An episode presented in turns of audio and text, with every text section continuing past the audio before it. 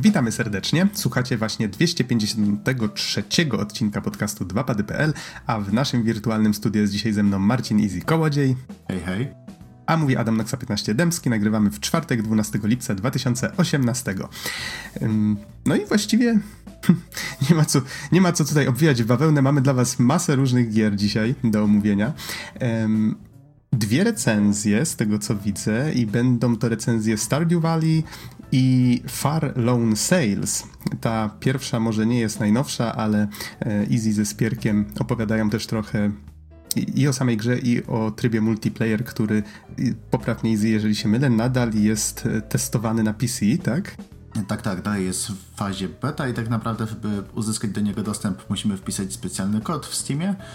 No, ale tak, jak, jakby na to nie patrzeć, tylko na PC aktualnie. Mhm. Okej, okay, to więcej na ten temat w waszej recenzji. A Farlown Sales na temat tej gry już opowiadałem wcześniej w ramach pierwszych wrażeń.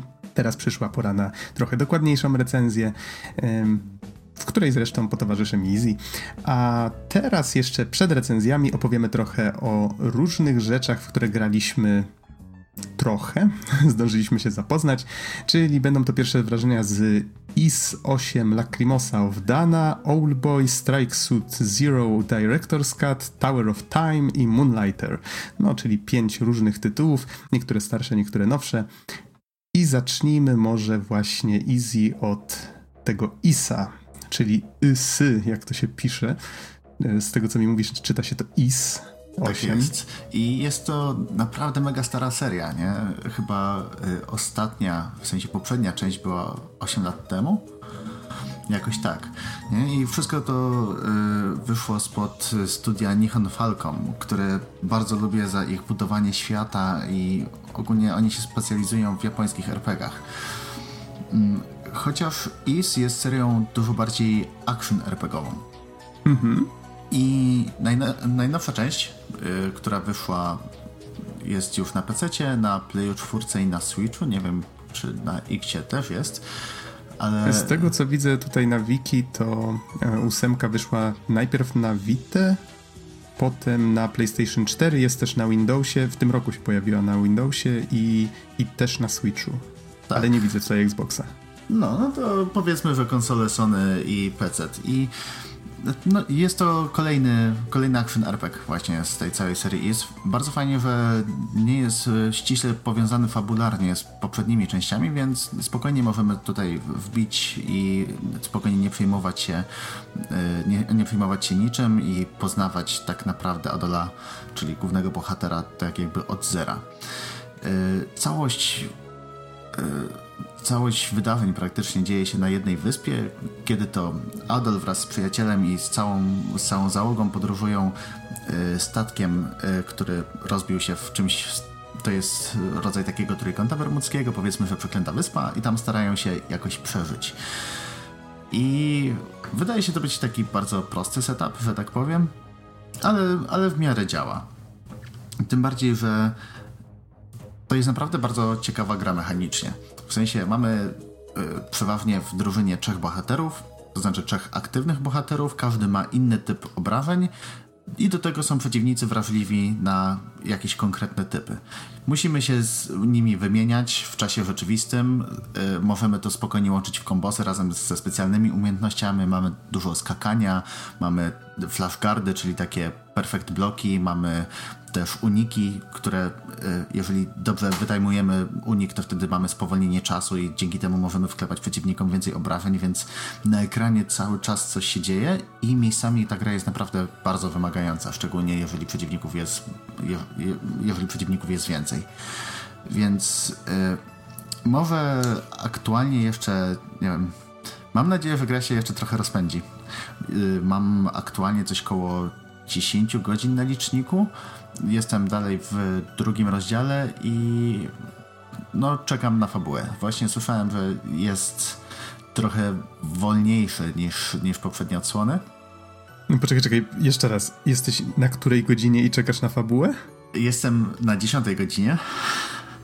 I czekasz na fabułę. No, to znaczy, dobra, trochę fabuły jest, nie? Ale mam nadzieję, że się po prostu rozpędzi niedługo.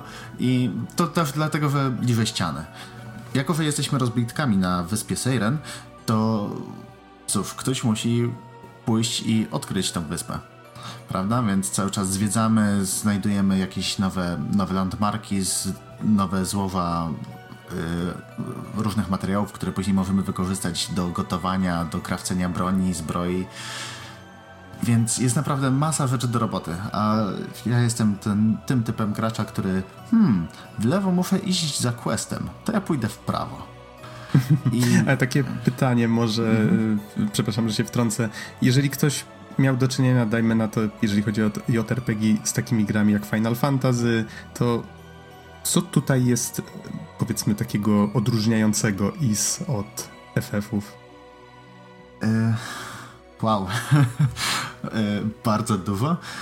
W sensie większość gier tych Nihon Falcom wcale nie skupia się na ratowaniu świata tylko bardziej takich przygodach, budowaniu świata i, i relacjach między postaciami. Plus do tego to jest typowy action JRPG, więc mam, nie mamy żadnych tur, nie mamy niczego, tylko biegamy, ciachamy, unikamy, bijemy się.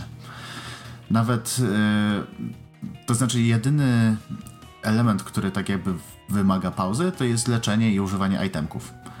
Więc mamy pełny nacisk po prostu na to, żeby się cały czas bić i żeby ta rozgrywka była jak najbardziej dynamiczna. Do, okay. czego, do czego by tutaj porównać w sumie? Powiedzmy, nie wiem, już bliżej temu do Niera i Drakengardów niż do Finali, naprawdę. Mm, okej, okay, okej, okay, to ciekawe porównanie. Um, to powiedz mi jeszcze, czy to jest bardziej tak z rzutu izometrycznego, czy TPP? E, TPP i spokojnie możemy manipulować kamerą. Okej. Okay. E, Tutaj jeszcze muszę dorzucić, nie wiem jak wersja na Playa 4, w sensie temko dawało naprawdę całkiem nieźle rady, ale Switchowa wersja i PC-towa z tego co czytałem mają problemy z wydajnością miejscami. I no, przeszkadza to w rozgrywce, szczególnie, że są specjalne miejsca, gdzie jest bardzo dużo przeciwników i wtedy jest totalna sieczka i kafana. Mhm. No ale mi się osobiście podoba. Jak na razie tych 10 godzin na pewno nie wołuję i pewnie jeszcze skończymy nagrywać, to jeszcze chwilę pogram w poszukiwaniu za fabułą tam, no, tam w, od, w dali na horyzoncie. E, dobrze, to rozumiem, że e, grałeś na jakiej platformie? E, na Switchu. Na Switchu, dobrze, tak akurat nie wyłapałem. I to było IS 8 Lacrimosa of Dana, może przypomnę tytuł. Mm, jeżeli masz coś do dodania jeszcze na temat tej gry, to, to mów teraz, ale wydaje mi się, że chyba możemy przejść dalej i widzę, że kolejną... Mów teraz albo zamilknij na wieki. tak. To... Przepraszam, nie mogę się powstrzymać. Dobrze. Jaka jest kolejna gra na twojej liście? E, Okej, okay, to jeszcze, skoro jesteśmy już przy Switchu, to e, ostatnio jeszcze wszedłem w posiadanie Oldboya. I to jest... E, to znaczy powoli. To jest platformówka, która była tworzona przez 10 lat i jest naprawdę przepiękna, przecudowna i wizualnie to jest najwyższej klasy pixel art, naprawdę. Ogólnie audiowizualnie jest fenomenalna i mm, opowiada historię Otusa, który jest właśnie tytułowym Oldboyem, i jego wioskę atakują piraci. Musimy ratować ogólnie wszystkie latające wyspy i wyruszamy, wyruszamy w świat. Tylko problem jest taki, że Otus jest cały czas traktowany pogardliwie przez wszystkich w jego otoczeniu. Jest niemową i do tego nie uczy się zbyt dobrze, więc no, życie mu cały czas rzuca kłody pod nogi, ale na szczęście ma paru przyjaciół, którzy zawsze są mu w stanie pomóc. I bardzo fajnie tutaj tak jakby e, jest to mechanicznie rozwiązane. Otusem przede wszystkim się poruszamy właśnie latając wszędzie, gdzie tylko można, ale też możemy łapać najróżniejsze przedmioty. I z początku to są jakieś, nie wiem, jakieś wazony, skrzynki czy coś, czy roślinki, które wyciągamy z ziemi, żeby się podleczyć. Ale później się okazuje, że mamy dużo więcej możliwości, typu chmury, które możemy złapać i ścisnąć, żeby poleciał z nich deszcz, przez co wypełnić zbiornik i y, jakiś taki zbiornik i yy, przez kratkę ściekową i wyciągnąć itemek, który tam leży. Oraz także towarzyszy możemy trzymać i wtedy gra się zmienia trochę w taki twin stick shooter. Jedną gałką się poruszamy, drugą celujemy i strzelamy. Do tego nieco zagadek takich i platformowych, i fizycznych. No jest na pewno co robić. Aktualnie, szczerze mówiąc, y, odstawiłem na chwilę Oldboya, pewnie teraz jak, jak będę, będę w delegacji, to chwilę sobie pogram. Y, ale to jest tak naprawdę kwestia samego portu switchowego. Wydaje mi się, że ma problemy techniczne i może to nie jest coś zbyt dużego, w sensie to, to, co się na pewno rzuca w oczy, to glicze wizualne podczas otwierania, zamykania y, dymków z rozmowami czy, czy menusów, ale nie wiem, boję się, że jeżeli pogram trochę więcej i będą jakieś większe problemy, to, to po prostu się zatnę. Więc w tym momencie stwierdziłem, ok, poczekam chwilę na jakieś patche, mam na pewno w co grać. Mhm, to trochę szkoda, bo słyszałem o tej grze dużo dobrego. Zresztą sam ją kupiłem na premierę, która była dość dawno. Aż wstyd się przyznać, że do tej pory ta gra leży nieodpalona u mnie. Na Windowsa wyszła w listopadzie 2016. Potem jeszcze wyszła na Maca Linuxa w 2017 na początku roku, a konsolowcy relatywnie od niedawna mogą się z nią zapoznać, bo na Switcha wyszła w lutym tego roku, a na PS4 i Xboxa One w kwietniu. Więc Oldboy jest, jest no, dla niektórych przynajmniej relatywnie nową grą. Y, dla mnie, ja cały czas miałem właśnie gdzieś tam na widoku i z tyłu głowy, jest Oldboy, podobno jest super, trzeba w niego zagrać. No, ale teraz powoli, powoli nadra nadrabiam. Chciałbym, żeby okazało się yy, tak jak z Hollow Knightem, że Hollow Knighta też tak gdzieś cały czas o, muszę zagrać, muszę zagrać, a potem odpaliłem i 30 godzin zniknęło mi z życia i nagle takie wow. No ale to. tak, to, to nie tylko twój problem, jak tylko Spierek z Izim zaczęli ogrywać Hollow Knighta, którego też odkładałem już od nie wiem ilu. E, no to w pewnym momencie, no dobrze, dobrze, jak wy tak chwalicie i gracie, to też odpalę i, i wsiąkłem i o Hollow Knightie jeszcze będziemy rozmawiać, myślę, w bardzo niedalekiej przyszłości. Dobra, to chyba możemy powoli przechodzić do bloku gier PC. Y, I Nox, może, może zacznie, w co, w co tam ostatnio grałeś? A, no dobra, to ja teraz powiem trochę o tym Strike Suit Zero, bo w sumie trzeba dać ci trochę odpocząć. Większość pierwszych wrażeń należy do ciebie w tym odcinku. W moim przypadku może te moje pierwsze wrażenia myślę będą bardzo nieskładne, bo grałem w tę grę bardzo krótko, około godziny i to było bodajże z tydzień temu, już w sumie zdążyłem zapomnieć. E, gra mnie zainteresowała tym, że na zwiastunach już od dawna, bo z tego co widzę, to ona wyszła na PC w 2013 więc dość dawno temu, na PS4 i Xboxa One w 2014 i gra umożliwia nam latanie w kosmosie czymś, co wygląda jak myśliwiec, który się może przemieniać w y, mecha bojowego. Coś w tym rodzaju. Czyli od razu sobie tutaj oczywiście przeleciało mi przez głowę, że coś w rodzaju Gandama albo y, coś w tych klimatach. No i muszę przyznać, że trochę się zawiodłem. To znaczy spodziewałem się czegoś bo ja wiem, no dynamiczne niby to jest, niby trochę się dzieje i ale brakuje mi tu trochę właśnie takiego szaleństwa może w tej grze związanego właśnie z takimi mechami. Trochę bardziej może oczekiwałem y, właśnie nastawiony po zwiastunach na coś w rodzaju Zone of the Enders. Tymczasem tutaj mam wrażenie, że twórcy starali się właśnie, przynajmniej na początku gry, bo przeszedłem jakieś dwie, może góra trzy misje y, i dopiero dopiero teraz jakby dostałem dostęp do tego mecha. Gra mnie dopiero zaczęła uczyć, jak, jak obsługiwać te transformacje, więc bardzo możliwe, że bardzo niedługo e, stanie się tym ta gra, czego po niej oczekiwałem.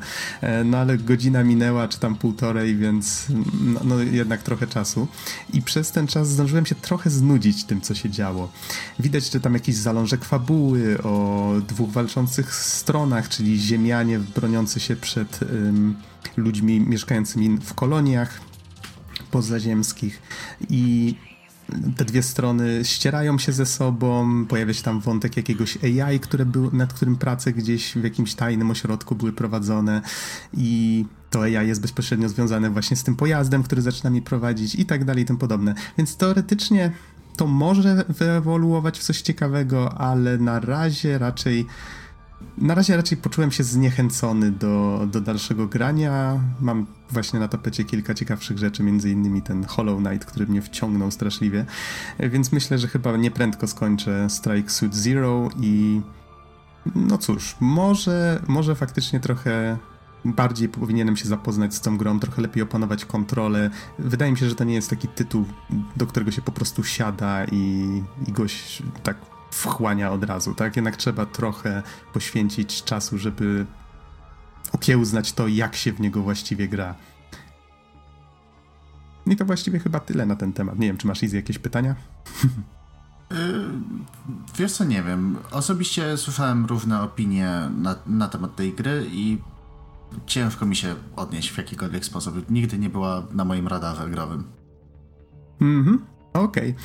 to może wróćmy do ciebie. I widzę, że grałeś w coś, co się nazywa Tower of Time i nie mam zielonego pojęcia, co to jest. Widzę tylko, że wyszło na PC Linuxa, zostało stworzone przez Event Horizon i było to 12 kwietnia tego roku. RPG Tactical Real Time Combat. Hmm.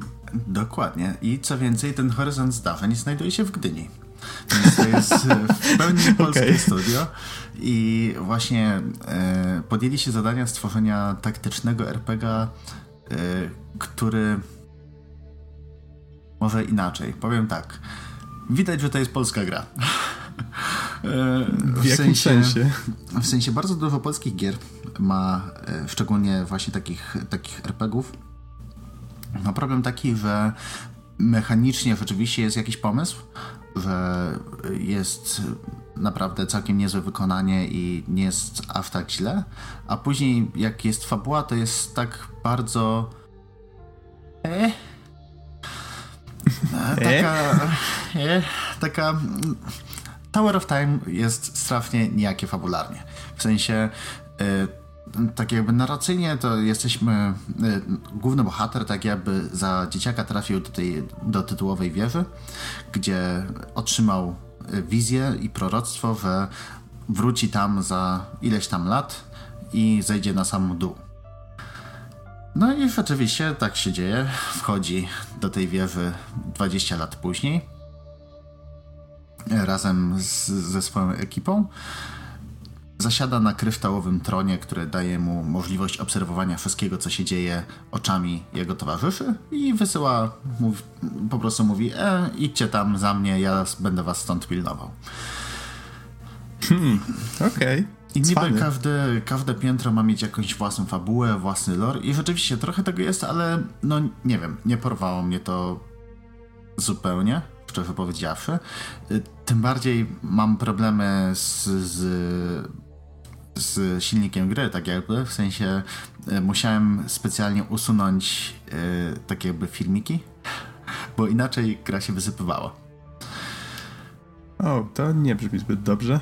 No to jak kupiłem to jeszcze na, wy, na wyprzedaży ostatniej, to stwierdziłem, no, może bym oddał, ale nie no, słyszałem całkiem niezłe opinie i później pograłem trochę więcej. W końcu namierzyłem błąd, usunąłem te filmiki, i okazało się, że mechanicznie jest naprawdę masa fajnych pomysłów. W sensie mamy e, kilkuosobową drużynę, możemy oczywiście wymieniać, kto jest w aktywnej drużynie aktualnie. Każda postać ma inną klasę i ma zupełnie inne umiejętności. Co więcej, e, między walkami możemy punkty umiejętności e, cofać i, i rozdysponować jeszcze raz między, między tam skillami.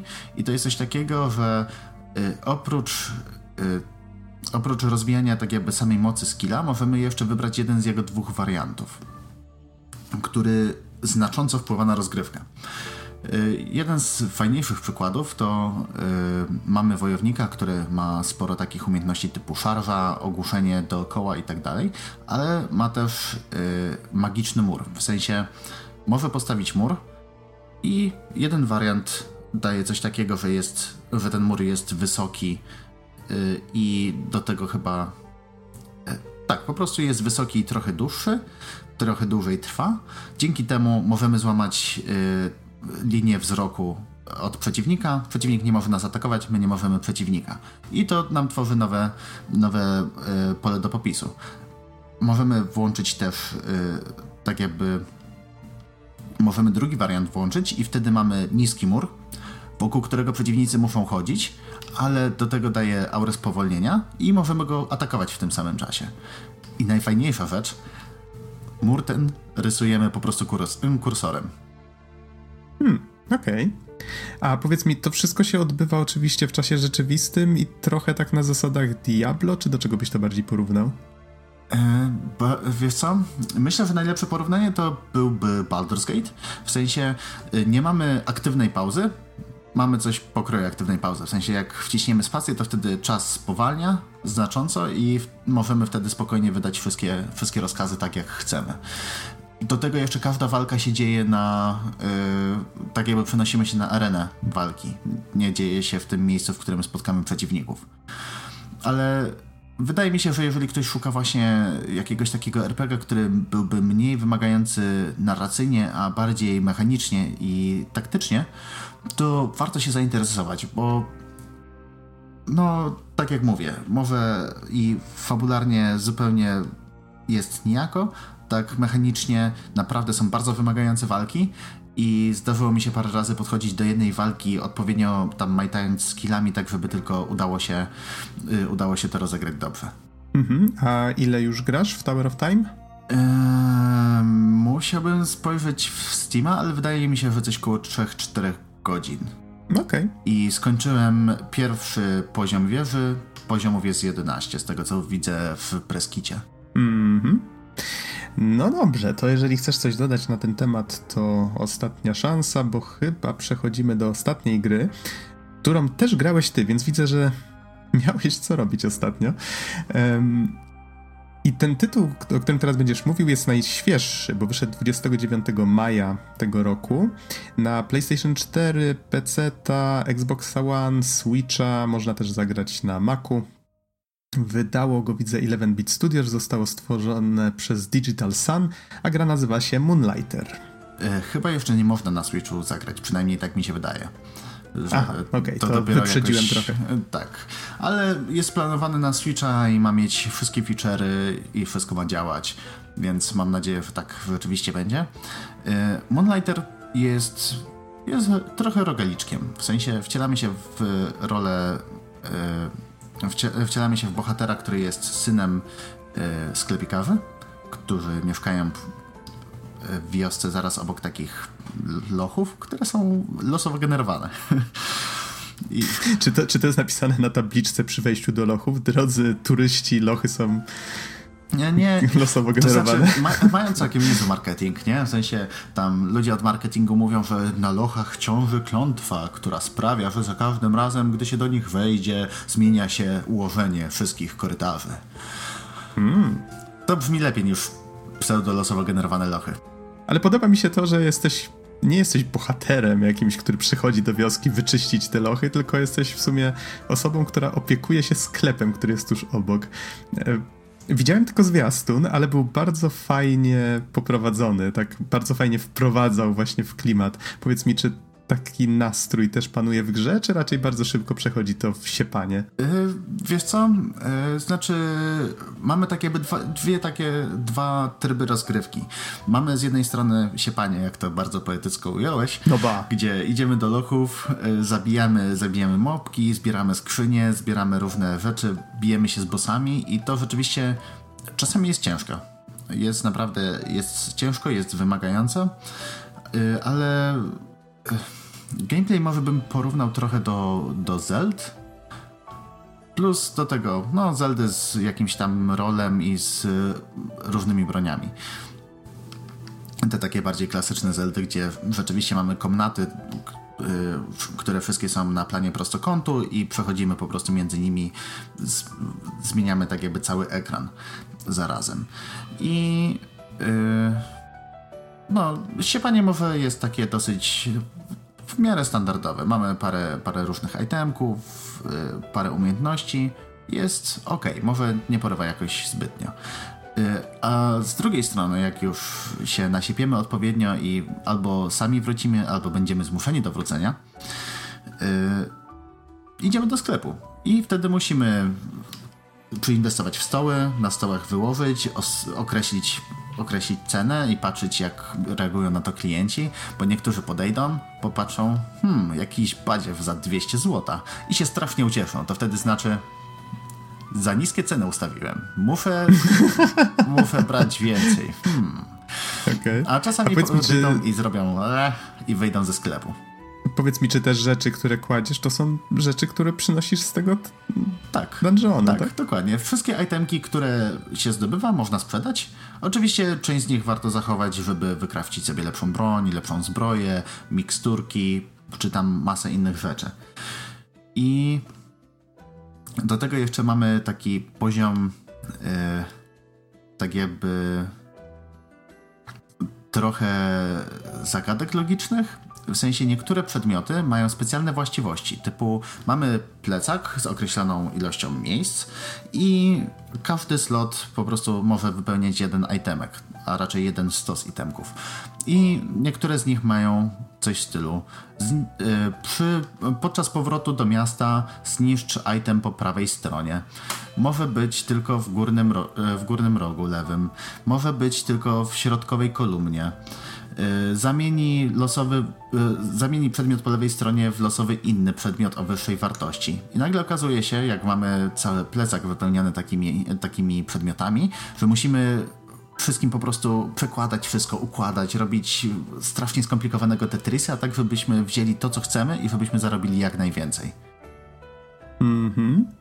Więc cały czas tak jakby ta pętla jest naprawdę fajnie zrobiona. W sensie idziemy, y, idziemy do dungeona, bijemy przeciwników, zwiedzamy, poznajemy trochę fabuły, trochę settingu, zdobywamy itemki, potem wracając zastanawiamy się jak te itemki ułożyć, wracamy do sklepu, sprzedajemy, kupujemy nowe rzeczy i cały czas taki, taki feedback loop. A czy y, orientujesz się może, czy ta historia dąży do czegoś, czy jest to po prostu taki niekończący się gameplay? Yy, chyba dąży do czegoś, przynajmniej na to wskazuje tak jakby ilość, ilość dungeonów. W sensie są cztery dungeony, każdy z nich ma dać klucz, który odblokuje ostatnie drzwi, za którymi nie wiadomo co jest. Aktualnie skończyłem dopiero, dopiero pierwszy dungeon, ale gra się całkiem przyjemnie, chociaż szczerze mówiąc nie wiem czy nie zaczekam na, yy, na release switchowy, jakoś tak wygodniej w takie gry gra mi się w ruchu, jeszcze, jeszcze na konsoli niż siedząc przed komputerem. Mhm. Okej, okay. to powiedz, czy coś jeszcze chciałbyś dodać? Czy raczej na tym kończymy nasze pierwsze wrażenia? E, chciałbym dodać, że Moonlighter wygląda bardzo spoczy. Nie, w sensie ten, ten pixel art jest naprawdę niezły, plus do tego mhm. masa efektów cząsteczkowych i ogólnie najróżniejszych wodotrysków graficznych. Wygląda, wygląda świetnie. Okej. Okay. No dobrze, to jedyne co nam pozostało to zaprosić naszych słuchaczy na dwie recenzje i przypomnę, że będą to recenzje Stardew Valley i recenzje Far Lone Sales, więc w sumie jakby tak popatrzeć, to chyba większość gier, o jakich mówimy w tym odcinku, to same indyki. Chyba tylko Is jest takim, taką grą tworzoną przez duże studio. Niby tak, ale dalej jest taki bardzo niszowy, więc ogólnie tutaj yy, no dwahipstery.pl zmieniamy nazwę. o lol. Okej, okay, tak więc zapraszamy na recenzję.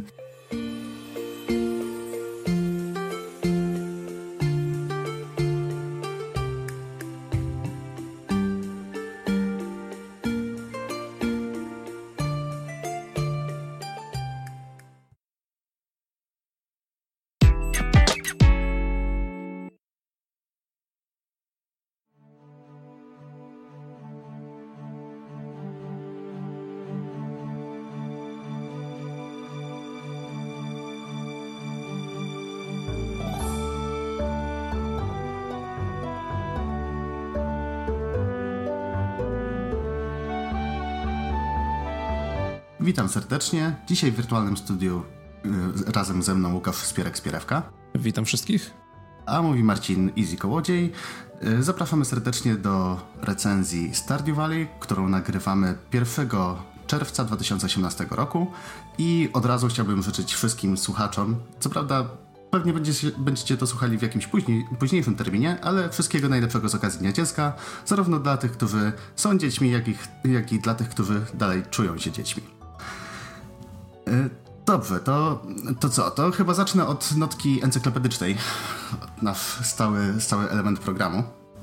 Stardew Valley jest grą y, stworzoną przez y, Erika Baron, który ma ksywę Concert Ape i w pewnym momencie dogadał się z wydawcą Chucklefish, żeby właśnie wydać tą grę na różnorodne platformy. Aktualnie jest to y, Microsoft Windows, OS X, Linux, Play 4, Xbox One, Nintendo Switch oraz jakoś na dniach chyba nawet wychodzi y, wersja na PlayStation Vita. Y, pierwsza pre premiera miała czas 26 lutego 2016 roku i gatunkowo jest to symulator życia na farmie. Nie wiem, czy to cokolwiek mówi graczom tak naprawdę, z czym się je tą grę. Znaczy, jeżeli ktoś jest zaznajomiony z tytułami takimi jak na przykład Harvest Moon, to chyba właśnie Harvest Moon jest największym, najbardziej podobną grą gatunkowo i też jakby największą inspiracją, czego sam twórca gry nie ukrywa w wywiadach wielokrotnie, że, że właśnie Stardew Valley powstało dlatego, że jest bardzo, bardzo dużym fanem serii y, Harvest Moon i jakby żadna z gier z tej serii nie, jego zdaniem nie spełniała wszystkich, znaczy nie miała wszystkich najlepszych elementów, e, które pojawiły się w, na przestrzeni całej serii, więc uznał, że po prostu zrobi jedną grę, która łączy te wszystkie, części, te wszystkie rzeczy, które mu się najbardziej podobały w całej serii w jedną, jedną dużą paczkę. Tak, właśnie całkiem sporo graczy kłóciło się, czy w ogóle Stardew nie przekracza takiej bariery e, po prostu czystego plagiatu. No... Mhm, tak, czy to, już, czy to jeszcze jest inspiracja, czy to już jest e, kopiowanie jakby jeden do jednego? Dokładnie, właśnie tutaj się zgodzę z Erkiem Baron.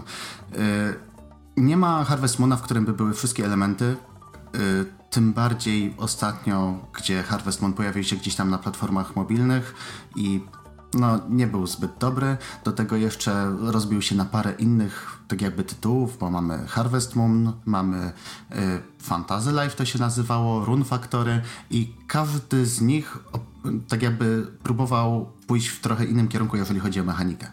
A tutaj mamy to wszystko w takiej jednolitej, powiedzmy, że jednolitej paczce. Ale może zaczniemy od fabuły która jest mega prosta. Tak naprawdę bardzo podobna też do Harvest Moona. Y, odpalając grę, y, wita, y, wita nas scenka, która pokazuje naszego dziadka, który już leży na łożu śmierci i wręcza nam list, mówiąc, żebyśmy otworzyli go, kiedy zaczniemy męczyć się takim szarą codziennością i takim zwykłym życiem. I wtedy po latach już, jak, jak już pracujemy w korporacji i czujemy bezsens istnienia, klepiąc cały czas e, klawisze klawiatury i patrząc w, e, w migoczący ekran, przypominamy sobie o tym liście, otwieramy i tam okazuje się, że dostaliśmy w spadku akt własności do farmy, która jest w tytułowym, w tytułowym miasteczku. I Mhm. E, znaczy właśnie jest to gra...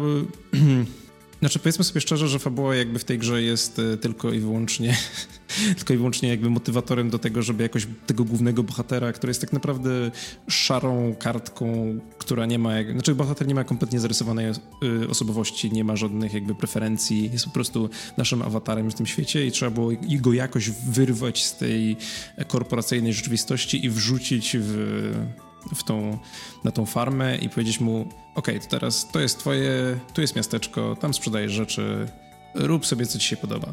Tak, to, to jest piękne w tej grze. Tam naprawdę y, mamy oczywiście jakiś tam konkretny cel, który, którym jest tak jakby przywrócić farmę do czasów świetności y, podczas trzech lat gry. Każdy, każdy rok to cztery pory roku, każda pora roku to cztery tygodnie, i, więc mamy taki, taki, taki naturalny cykl. I i tyle. Jak chcemy to zrobić? Czy chcemy y, wykorzystywać właśnie y, pole i zasiać po prostu, stać się najlepszym, y, najlepszym farmerem na ziemi? Spoko. Jeżeli chcemy hodować zwierzęta, nie ma problemu. Jeżeli chcemy robić coś innego, proszę bardzo. To uwielbiam właśnie tą, tą wolność w Stardew gdzie możemy sobie każdego dnia podjąć decyzję, jak chcemy grać. Ale może jeszcze trochę właśnie o tych samych mechanikach, dlatego, bo mamy tutaj do wyboru naprawdę masę różnych, y, różnych opcji, jeżeli chodzi o zdobywanie pieniędzy. Oczywiście wszystko się kręci wokół kasy, więc musimy jakoś, jakoś zarabiać. Zaczynamy od y, tam kilkuset sztuk monet, złota, powiedzmy, i które możemy wydać na nasiona w sklepie. Idziemy, kupujemy nasiona, bierzemy nasze narzędzia, kopiemy grządki, sadzimy, podlewamy. I to brzmi mega prosto.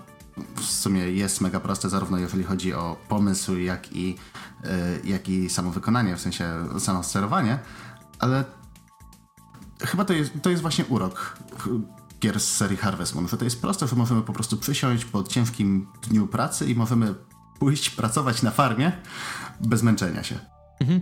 Znaczy, to co osobiście wydaje mi się zrobione bardzo fajnie, zarówno w serii Harvest Moon, jak i w Stardew Valley, to jest ten aspekt, że um, jakby to dobrze ująć słowami, uprawianie tej farmy od, znaczy na początku jest bardzo, bardzo proste, ale też na tyle zajmujące, bo to jest tak, nasza postać ma pewien pasek energii, który wydajemy wykonując pewne czynności, na przykład kopiąc właśnie te grządki, podlewając kwiatki, um, nie wiem co tam jeszcze, pieląc e, jakieś tam chwasty, które się pojawiają, czy ścinając drzewa, które nam rosną tam, gdzie nam się nie podoba.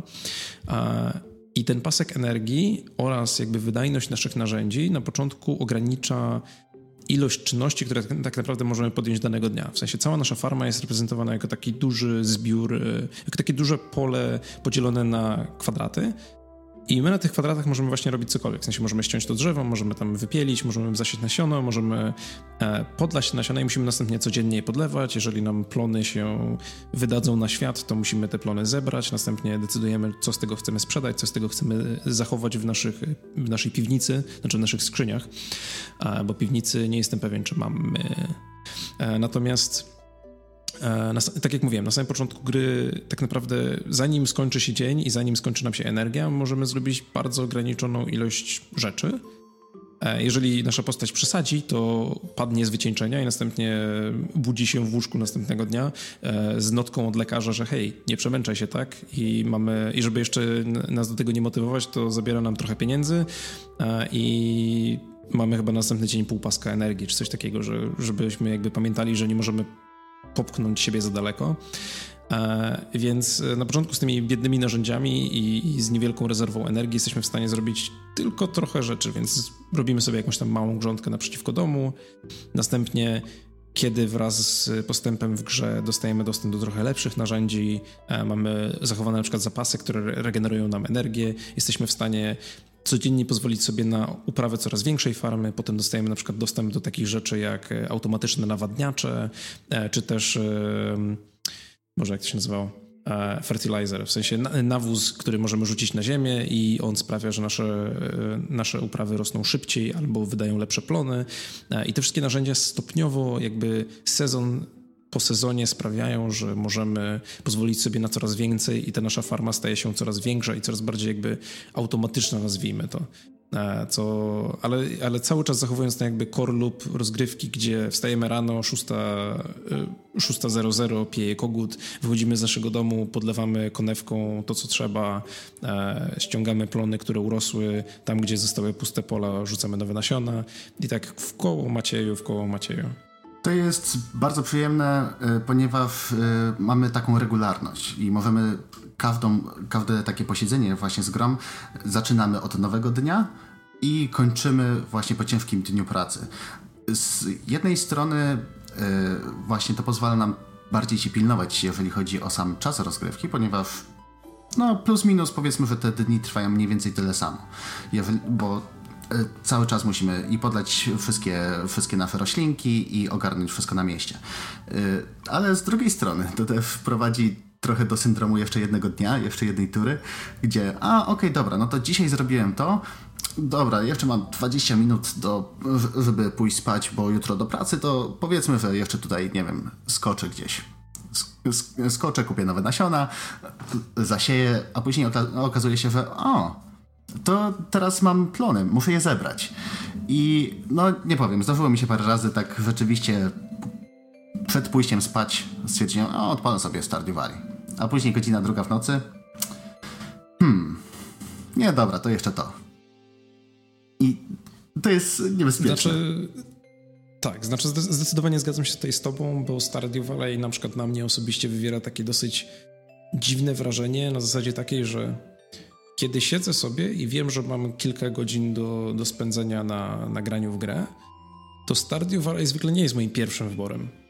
Ale jeżeli już siadam do tej gry, to wsiąkam w nią momentalnie i to faktycznie jest takie, ok, dwie, trzy godziny później przeleciało kilka dni ja sobie myślę, o fuck, mogłem w tym czasie zrobić tyle innych rzeczy, a tak naprawdę siedziałem i, i uprawiałem swoje marchewki i, i piliłem swoje kwiatki i łowiłem sobie rybki i chodziłem do, do kopalni i biłem się z potworami, żeby przynieść z powrotem jakieś tam rudy żelaza.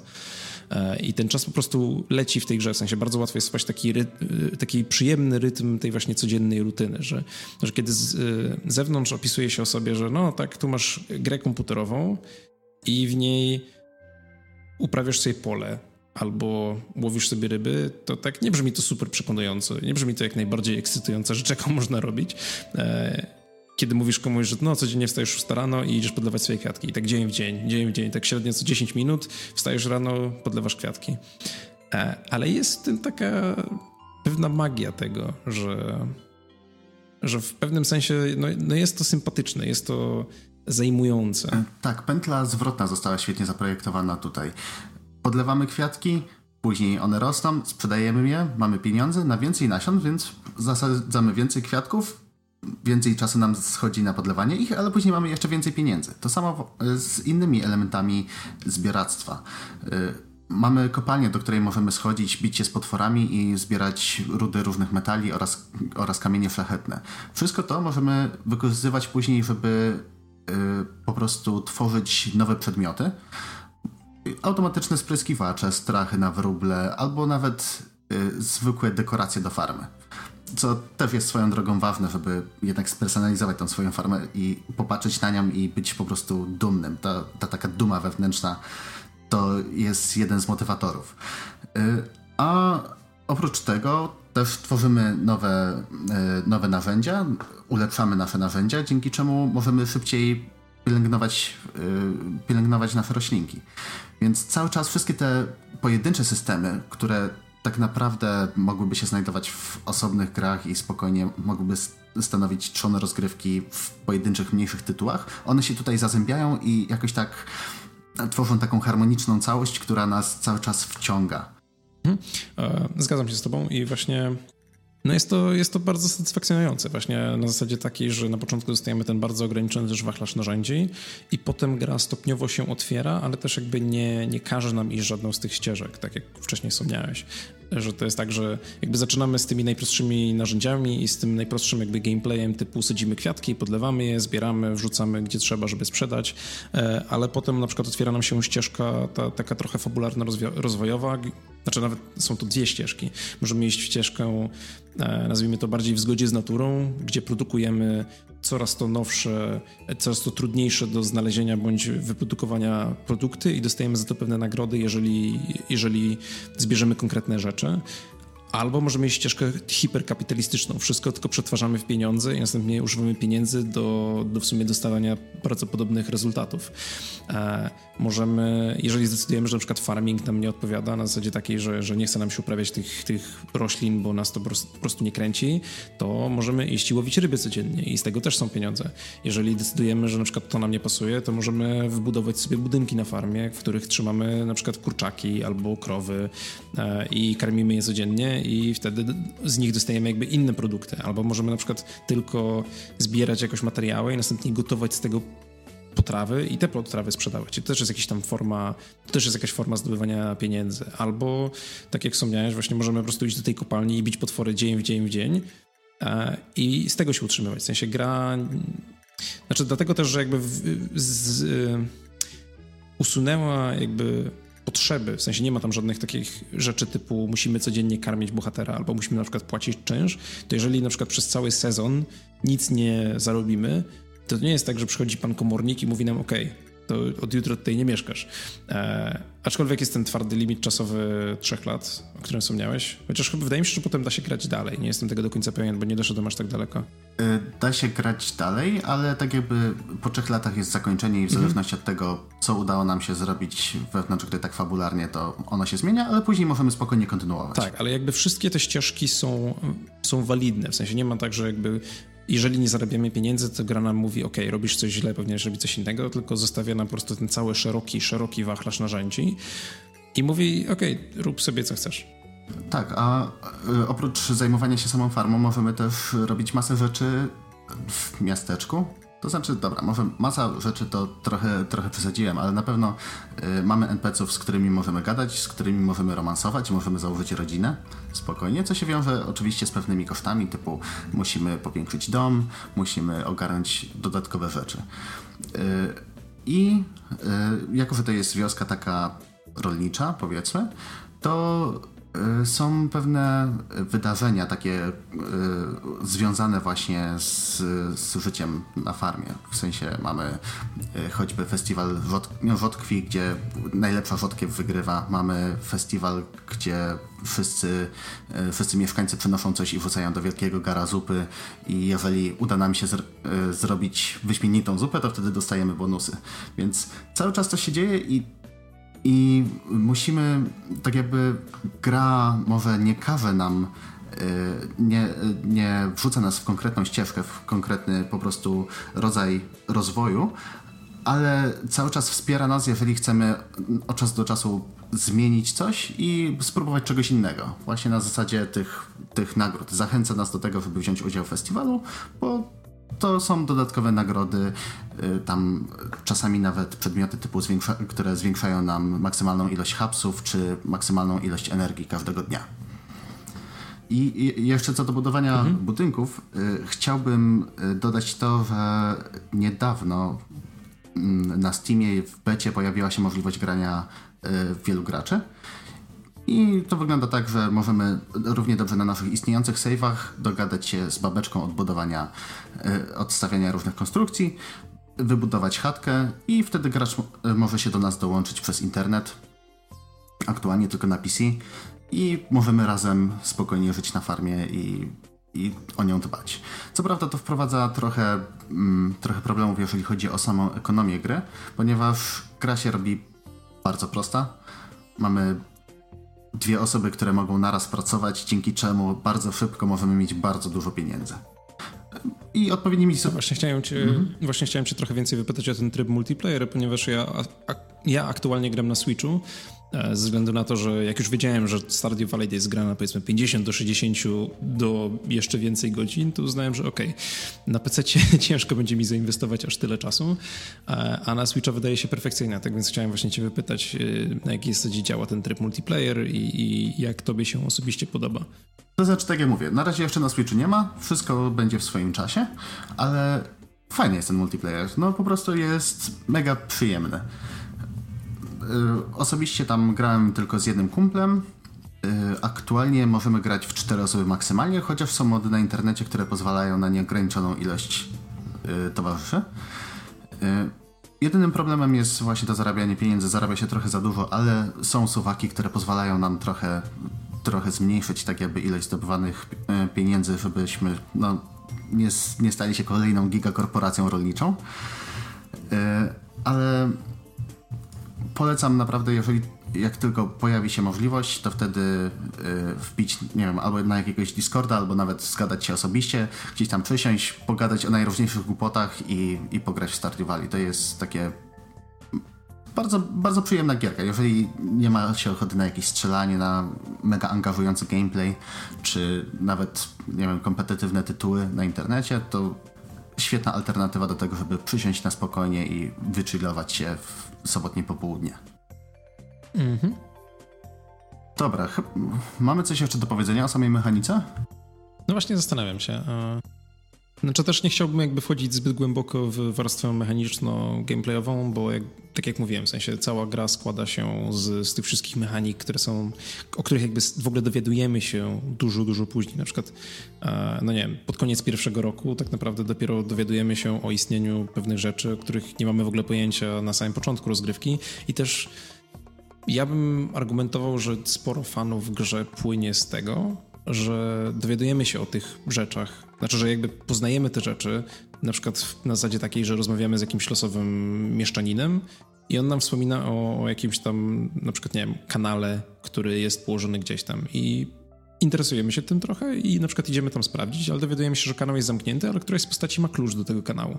Jeżeli rozwiniemy z nim przyjaźń wystarczająco wysoko, to wtedy możemy tam wejść i go eksplorować, więc e, nauka o na przykład tych lokacjach, bądź też na przykład wiedza o tym, że ok, e, możemy zasadzić sobie na farmie pewną rzecz i ona daje nam bardzo, bardzo mało pieniędzy, jak ją sprzedajemy, ale istnieje pewne urządzenie, które sprawia, że możemy tą rzecz przetworzyć w rzecz, która jest dużo, dużo więcej warta.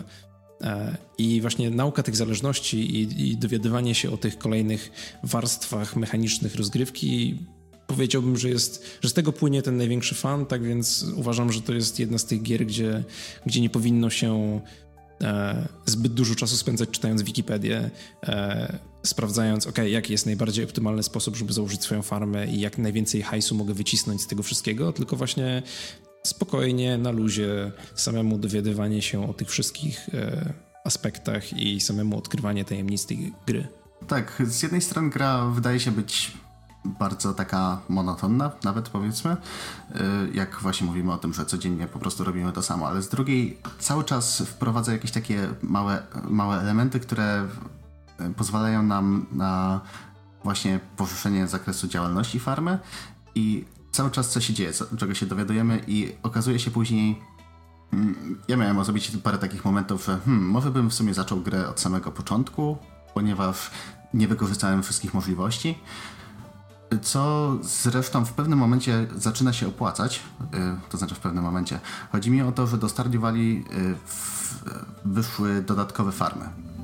Ja na zasadzie, że pierwsza farma jest taka najbardziej podstawowa, głównie właśnie skupiająca się na sadzeniu roślin y, i na dużej ilości przestrzeni, gdzie możemy budować budynki, a później weszły jeszcze tak jakby inne farmy startowe, które skupiają się choćby na właśnie kopaniu metali, czy łowieniu, czy czymś innym. Co też jest bardzo fajnym gestem ze strony, ze strony producenta. E, dobra, ale może skoro tyle o mechanice, to jeszcze chwilkę o prawie. Nie wiem, czy jest, czy możemy mówić coś więcej oprócz tego, że Stardew Valley jest takim dosyć prostym i czytelnym pixel artowym tytułem. W sensie ten pixel art może nie jest jakiś taki mega rewelacyjny, ale na pewno spełnia swoje zadanie i jest przyjemny dla oka. A do tego mamy spokojną, relaksującą muzyczkę, która nam gra cały czas gdzieś tam w tle i szczerze mówiąc, nie przytoczyłbym tutaj żadnej, e, żadnej melodii, ale jak, jak gram, to wtedy ta muzyka nie przeszkadza, ale buduje cały taki klimat czystego chilloutu. Mhm. Znaczy zgodzę się z tobą, że właśnie ja również opisałbym oprawę audiowizualną jako adekwatną. W sensie nie jest to najwyższej lotów, najpiękniejsza gra, jaką widziałem w swoim życiu i nie jest nawet, powiedziałbym, w, w top 100 najlepiej wyglądających czy najlepiej brzmiących gier, jakie widziałem w swoim życiu, ale jest wystarczająco dobra, żeby sprzedać nam tą fantazję i nie jakby no i kolejnym plusem jest to, że prawdopodobnie gra chodzi na większości komputerów, jakie można znaleźć, tak więc próg wejścia jest bardzo, bardzo niski, a też e, wizualnie nawiązuje do, do serii Harvest Moon. Oczywiście wydaje mi się, że Harvest Moon wygląda zdecydowanie lepiej, dlatego że tam no, jest po prostu więcej dedykowanych grafików, a tutaj jest to w dużej mierze dzieło jednego człowieka, którego jest to wizja kreatywna, ale wygląda powiedzmy, że dobrze. Powiedzmy, że, że całkiem spoko. Wygląda trochę lepiej niż Harvest Moon na SNESa. Myślę, że to no mniej więcej taki poziom reprezentuje. Kłóciłbym się trochę, bo, bo, ja uważam, że gry na SNESa na przykład wyglądały naprawdę, naprawdę fajnie, e, jak na szczególnie jak na ograniczenia tej konsoli. E, tutaj tych ograniczeń nie ma, jest bardziej inspiracja e, tamtymi tamtymi jakby walorami produkcyjnymi, czy tą, tą oprawą estetyczną. Ale oczywiście, no jakby na PC można sobie pozwolić na dużo więcej, no ale. No nie wiem, to jest wydaje mi się, że kwestia gustu. Tak, tak czy siak to. To nie jest brzydka gra. To jest. Nie wiem, czego można się spodziewać po takich tytułach, tym bardziej robionych, tak jak wspomniałeś, przez jedną osobę, ale to jest naprawdę porządny tytuł, jeżeli chodzi o to. Mhm. E... No, to mhm. komu poleciłbyś Stardew Valley? E, wiesz co? Poleciłbym przede wszystkim osobom, które mają zbyt dużo wolnego czasu. nie? A, a tak serio, jeżeli jeżeli właśnie chcecie odpocząć od tytułów kompetytywnych, jeżeli chcecie spróbować czegoś zupełnie innego, jak codziennie gracie w jakieś, nie wiem, bijatyki, strzelaniny, po prostu gry, które pompują wam adrenalinę dożylnie, to warto zainteresować się Stardew Valley i życiem na farmie przez jakiś czas. Tym bardziej, gdzie możemy teraz spokojnie zgadać się ze znajomymi i razem właśnie stworzyć małą, małą taką wioseczkę rolniczą, ponieważ tak jak już wspominałem nieraz, to jest naprawdę mega przyjemne, odprężające i pomimo tego, że tak naprawdę to jest to jest kolejne dni pracy wewnątrz gry, to, to jest praca przyjemna. Wydaje mi się, że bardzo, bardzo ładnie to podsumowałeś. Ja nie mam nic więcej do dodania i również zachęcam ludzi do spróbowania Stardew Valley, jeżeli mają e, zbyt dużo czasu do poświęcenia na sadzenie wirtualnych grządek.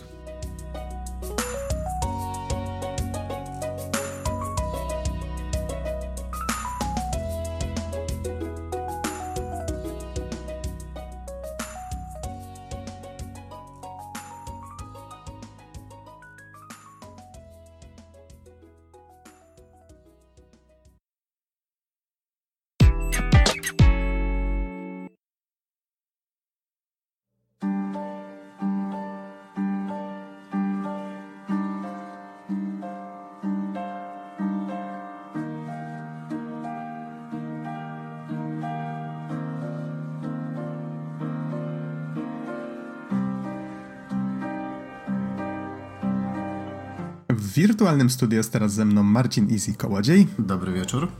A mówi Adam Naksa 15 Dębski. Nagrywamy w czwartek, 5 lipca 2018 i będziemy teraz recenzować grę, która się nazywa Far Lone Sails, czy jakby to można ładnie na polski przetłumaczyć, Długie Samotne Żeglugi. Już miałem okazję powiedzieć o tej grze trochę przy okazji pierwszych wrażeń i być może jest to typ gry, w którym jest to wszystko, co powinniście o niej wiedzieć, więc jeżeli tylko Was to zainteresowało, to może niekoniecznie musicie słuchać tej recenzji. Um, ale jeżeli chcielibyście się dowiedzieć czegoś więcej, oczywiście nie będę niczego e, spoilował, przynajmniej postaram się, to, to zapraszam. Tylko drodzy mm. słuchacze, nawet jeżeli nie mm -hmm. będziecie słuchać tej recenzji teraz, to warto ją przesłuchać później, albo na przykład posłuchać w tym samym czasie innej naszej recenzji. Żeby nie było, że zniechęcamy do słuchania swoich własnych podcastów, bo to chyba nie o to chodzi. E, no tak, tak, masz rację. Po prostu wiem, że są ludzie, którzy w przypadku niektórych gier chcieliby wiedzieć jak najmniej i myślę, że to jest ten typ gry. Niektórzy... Żeby, żeby daleko, żeby, żeby daleko nie szukać, tak, zachęcaliśmy też Spierka, żeby wziął z nami udział w tej recenzji i powiedział, że nie, nie, nie, już ma tę grę od dawna na radarze i wola, woli o niej wiedzieć tak mało, jak to tylko możliwe. To znaczy bardziej ten kafel to było o tobie. Y, tak, tak, tak. Dobrze, nie ukrywam, też jestem tego typu osobą. Wracając do samej gry. Y, została stworzona przez studio, które się nazywa Okomotiv, co jest o tyle ciekawe, że jeżeli się nie mylę, w ten sam sposób nazywa się pojazd, którym poruszamy się w tej grze. E, nie jestem pewien, ile osób liczy sobie ta grupa, ale domyślam się, że niewiele. To jest raczej niewielka indie produkcja. Została opublikowana przez Mix Mix T-Vision, a wyszła 17 maja tego roku na Xboxa One, PlayStation 4, Windowsa i na Maca. E, powstała natomiast na silniku Unity. I e, to, Okej, okay, to tak uzupełniając mm -hmm. trochę tę informację, e, studio Okomotiv ma sześciu członków. O, okej, okay, to dobrze, że znalazłeś tę informację.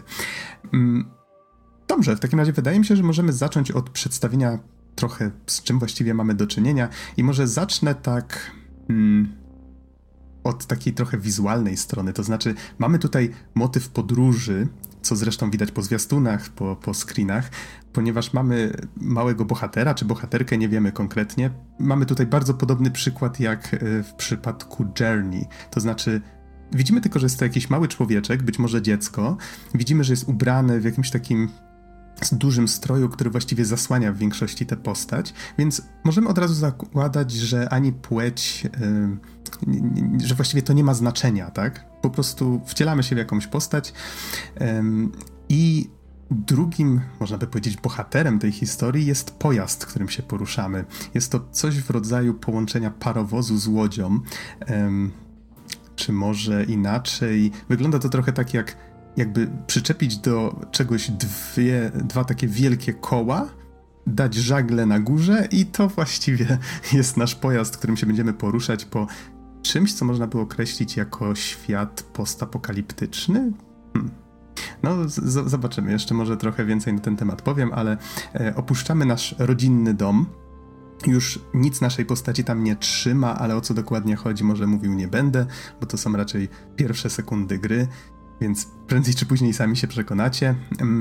No i ruszamy w tą daleką podróż, tak? Początki są trudne, bo musimy się nauczyć najpierw obsługiwać tę maszynę, czyli właściwie gra nam niczego nie tłumaczy, to jest piękne, naprawdę piękne, ten design jest świetnie zrobiony, jakimiś drobnymi, subtelnymi podpowiedziami nas kieruje, czyli na przykład światłem um, albo um, za pomocą koloru, tego typu drobiazgi.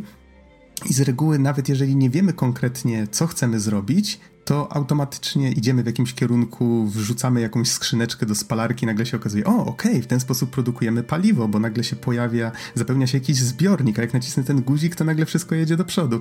I w ten sposób tak automatycznie sami z siebie uczymy się, jak to wszystko obsługiwać. I pilnujemy, żeby na przykład ten przycisk gazu był zawsze wciśnięty, no bo powiedzmy zaniedbamy go trochę i nagle się okazuje, że robi takie pyk i okej, okay, i, i, pojazd się zatrzymuje sam. Od czasu do czasu spuszczamy parę, bo jeżeli tego nie zrobimy, to części się uszkadzają. Przy okazji jest to taki dodatkowy boost dla naszego pojazdu, przyspieszenie. Um, no i właściwie ta maszyna staje się takim naszym drugim domem z czasem. Um, nie spędzamy tam całej gry. Od czasu do czasu musimy opuścić ten pojazd, czy to właśnie, żeby pozbierać jakieś e, elementy do spalenia, żeby właśnie to paliwo uzyskać, albo rozwiązujemy jakieś proste zagadki, żeby e, otworzyć bramę, podnieść most, zrobić cokolwiek, co pozwoli nam jechać dalej. A czasem również e, spotkamy, napotkamy na naszej drodze coś w rodzaju warsztatu, co pozwoli nam usprawnić ten statek, czyli dorzucić jakąś nową część albo naprawić jakieś poważniejsze zniszczenia.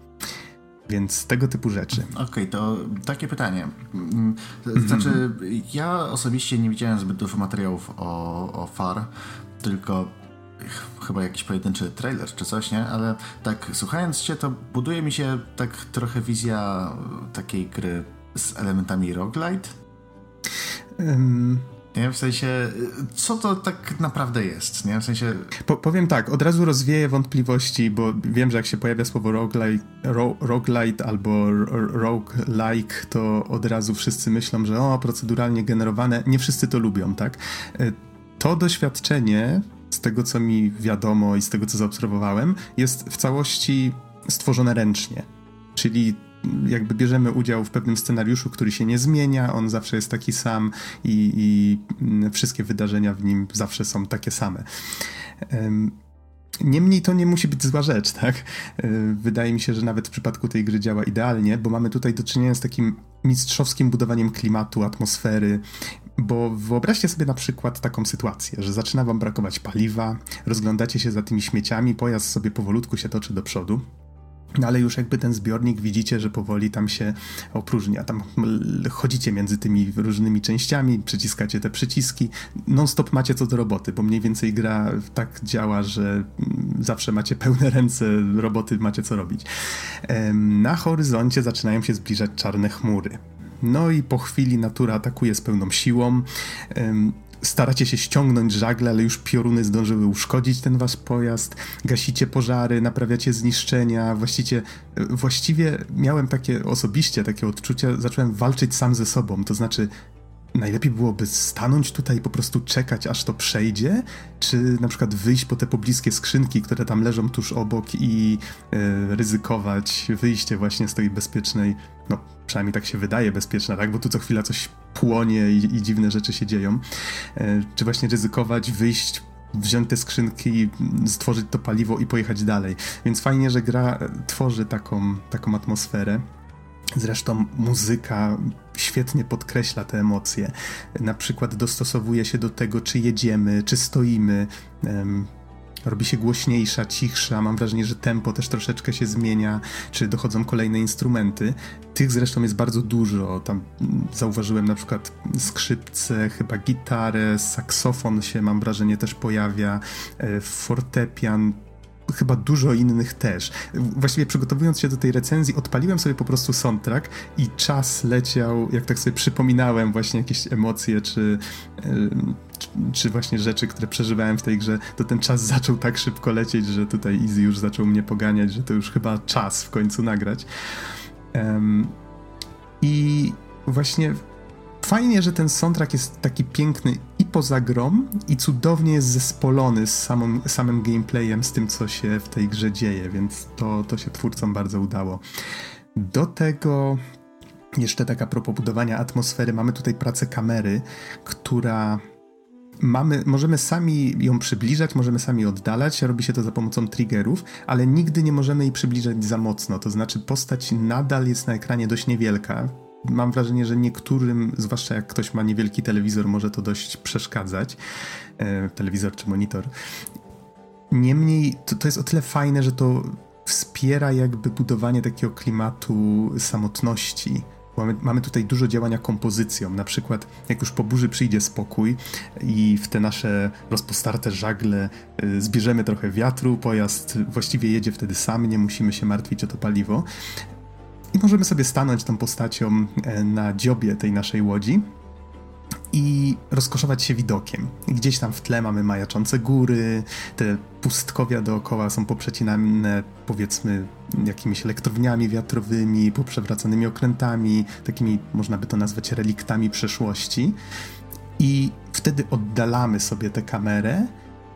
No i właśnie, choć na przykład w muzyce wtedy, w takich momentach i, i, świeci sobie jasno słoneczko i słyszymy właśnie w muzyce jakąś taką nutkę nadziei, to mimo wszystko ten obraz i ta kompozycja, właśnie ten mały stateczek sunący po tej y, właściwie po tym pustym, wielkim świecie, to buduje takie smutne uczucie, że to jest takie smutne miejsce i właściwie my nie wiemy, czy ta nasza podróż ma jakiś cel, czy zaczynamy tak się zastanawiać, czy my w ogóle jedziemy do, do jakiegoś konkretnego miejsca, czy po prostu przed siebie.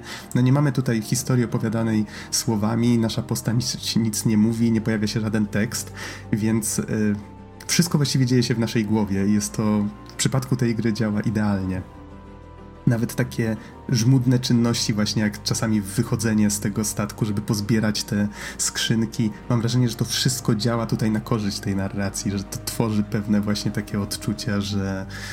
Yy, że brakuje nam w tym świecie jakiejś drugiej duszy, która z nami by tam powiedzmy podróżowała. Czujemy tą samotność tytuło, mm, tytułową.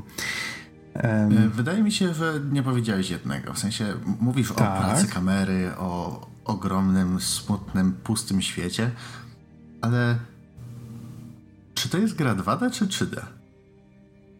Hmm. Porusza... dobrze, że, że zadałeś to pytanie. Poruszamy się tutaj na płaszczyźnie, czyli jest to platformówka 2D, ale świat jest stworzony z asetów trójwymiarowych. I jest to o tyle fajnie zrobione wizualnie, że mamy tutaj, mam wrażenie, że wszystkie tekstury są malowane prawdopodobnie ręcznie. Przynajmniej widać to po niebie, czyli na przykład. Um, czyli na przykład chmury, często właśnie widać, że są robione takimi pociągnięciami pędzla. Dlatego domyślam się, że chyba większość oprawy właśnie w tej grze była malowana ręcznie, ale to tak się tylko tutaj właściwie zgaduje. E, niemniej całość jest raczej w odcieniach szarości. Od czasu do czasu pojawiają się właśnie jakieś takie odcienie czerwieni, więc jest to e, chyba jedyny kolor, jaki się tam przewija, ale tutaj teraz właśnie nie jestem pewien. Być może czasami też, ale są to raczej stonowane kolory, jeżeli już. Więc y, te, ta czerwień tutaj, jeżeli się pojawia, to ona zdecydowanie najbardziej rzuca się w oczy. Y, zresztą twórcy korzystają z tego. Jak już wspomniałem, czasami zwracają tym czerwonym kolorem naszą uwagę, czy to na te przyciski, czy, czy właśnie na to, że coś się dzieje. Powiedzmy, czerwone lampy się zapalają e, w naszym statku w miejscach, gdzie coś mm, gdzie coś się zepsuło albo gdzie płonie, więc to jest też taki bardzo fajny, organiczny element. Hmm, no i co tu mógłbym jeszcze powiedzieć, żeby za dużo nie powiedzieć, to no wspomniałem już o tym, że historia jest opowiadana bez słów, przez ten level design, przez muzykę. Właściwie gra jest o tyle, na, na, tyle fajnie zrobiona, że jak ją tylko skończyłem, to momentalnie włączyłem ją od początku. E, co prawda nie pograłem zbyt długo już wtedy, ale od razu zauważyłem kilka takich fajnych szczegółów, które jakby później w grze też się fajnie właśnie wiążą z tym początkiem. Całość nie jest długa, bo zajęła mi jakieś 2-3 godziny, mam wrażenie tak niecałe 3. Mm, jeżeli powiedzmy kogoś interesuje takie przełożenie cena gry na, na, na ilość czasu, jaką można z nią spędzić, no to kosztuje około 40 czy do 50 zł, nie pamiętam już dokładnie. Można ją kupić bodajże na Steamie i na Gogu, być może później trafi też na, na jakieś inne sklepy. No, w każdym razie tutaj nie wnikałem w to aż tak dokładnie i wydaje mi się, że to jest ten przykład gry, gdzie nie jest zbyt uczciwe liczenie tej ceny na, na to, czy spędzimy z nią 10 czy 20 godzin. To jest takie typowe. No, historii nie ma tutaj wiele, tak jak wspomniałem. Porównałem to do Journey i myślę, że to jest bardzo dobre porównanie, bo tutaj dużo, dużo ważniejsze jest to, co właściwie, co dopowiadamy sobie na temat tej historii w naszej wyobraźni. To jest właśnie taki typ gry, którą się dużo bardziej doświadcza niż w nią gra, chociaż ma ona gameplay. I jest to na swój sposób magiczne. To znaczy, jeżeli lubicie gry, które przedkładają właśnie budowanie atmosfery nad rozgrywkę i do tego nie wymagają od was więcej niż na przykład jednego wieczora czasu, to myślę, że jest to zdecydowanie gra dla was. Gorąco polecam właściwie. I ty, myślę, że to wszystko, co powinienem wam na temat tej gry powiedzieć.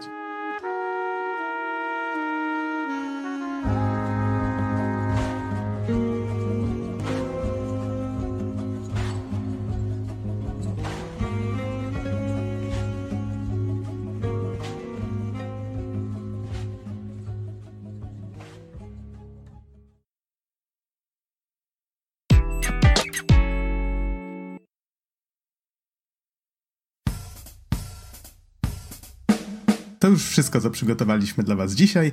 Dziękujemy Wam bardzo za uwagę i do usłyszenia w następnym odcinku. Trzymajcie się. Na razie.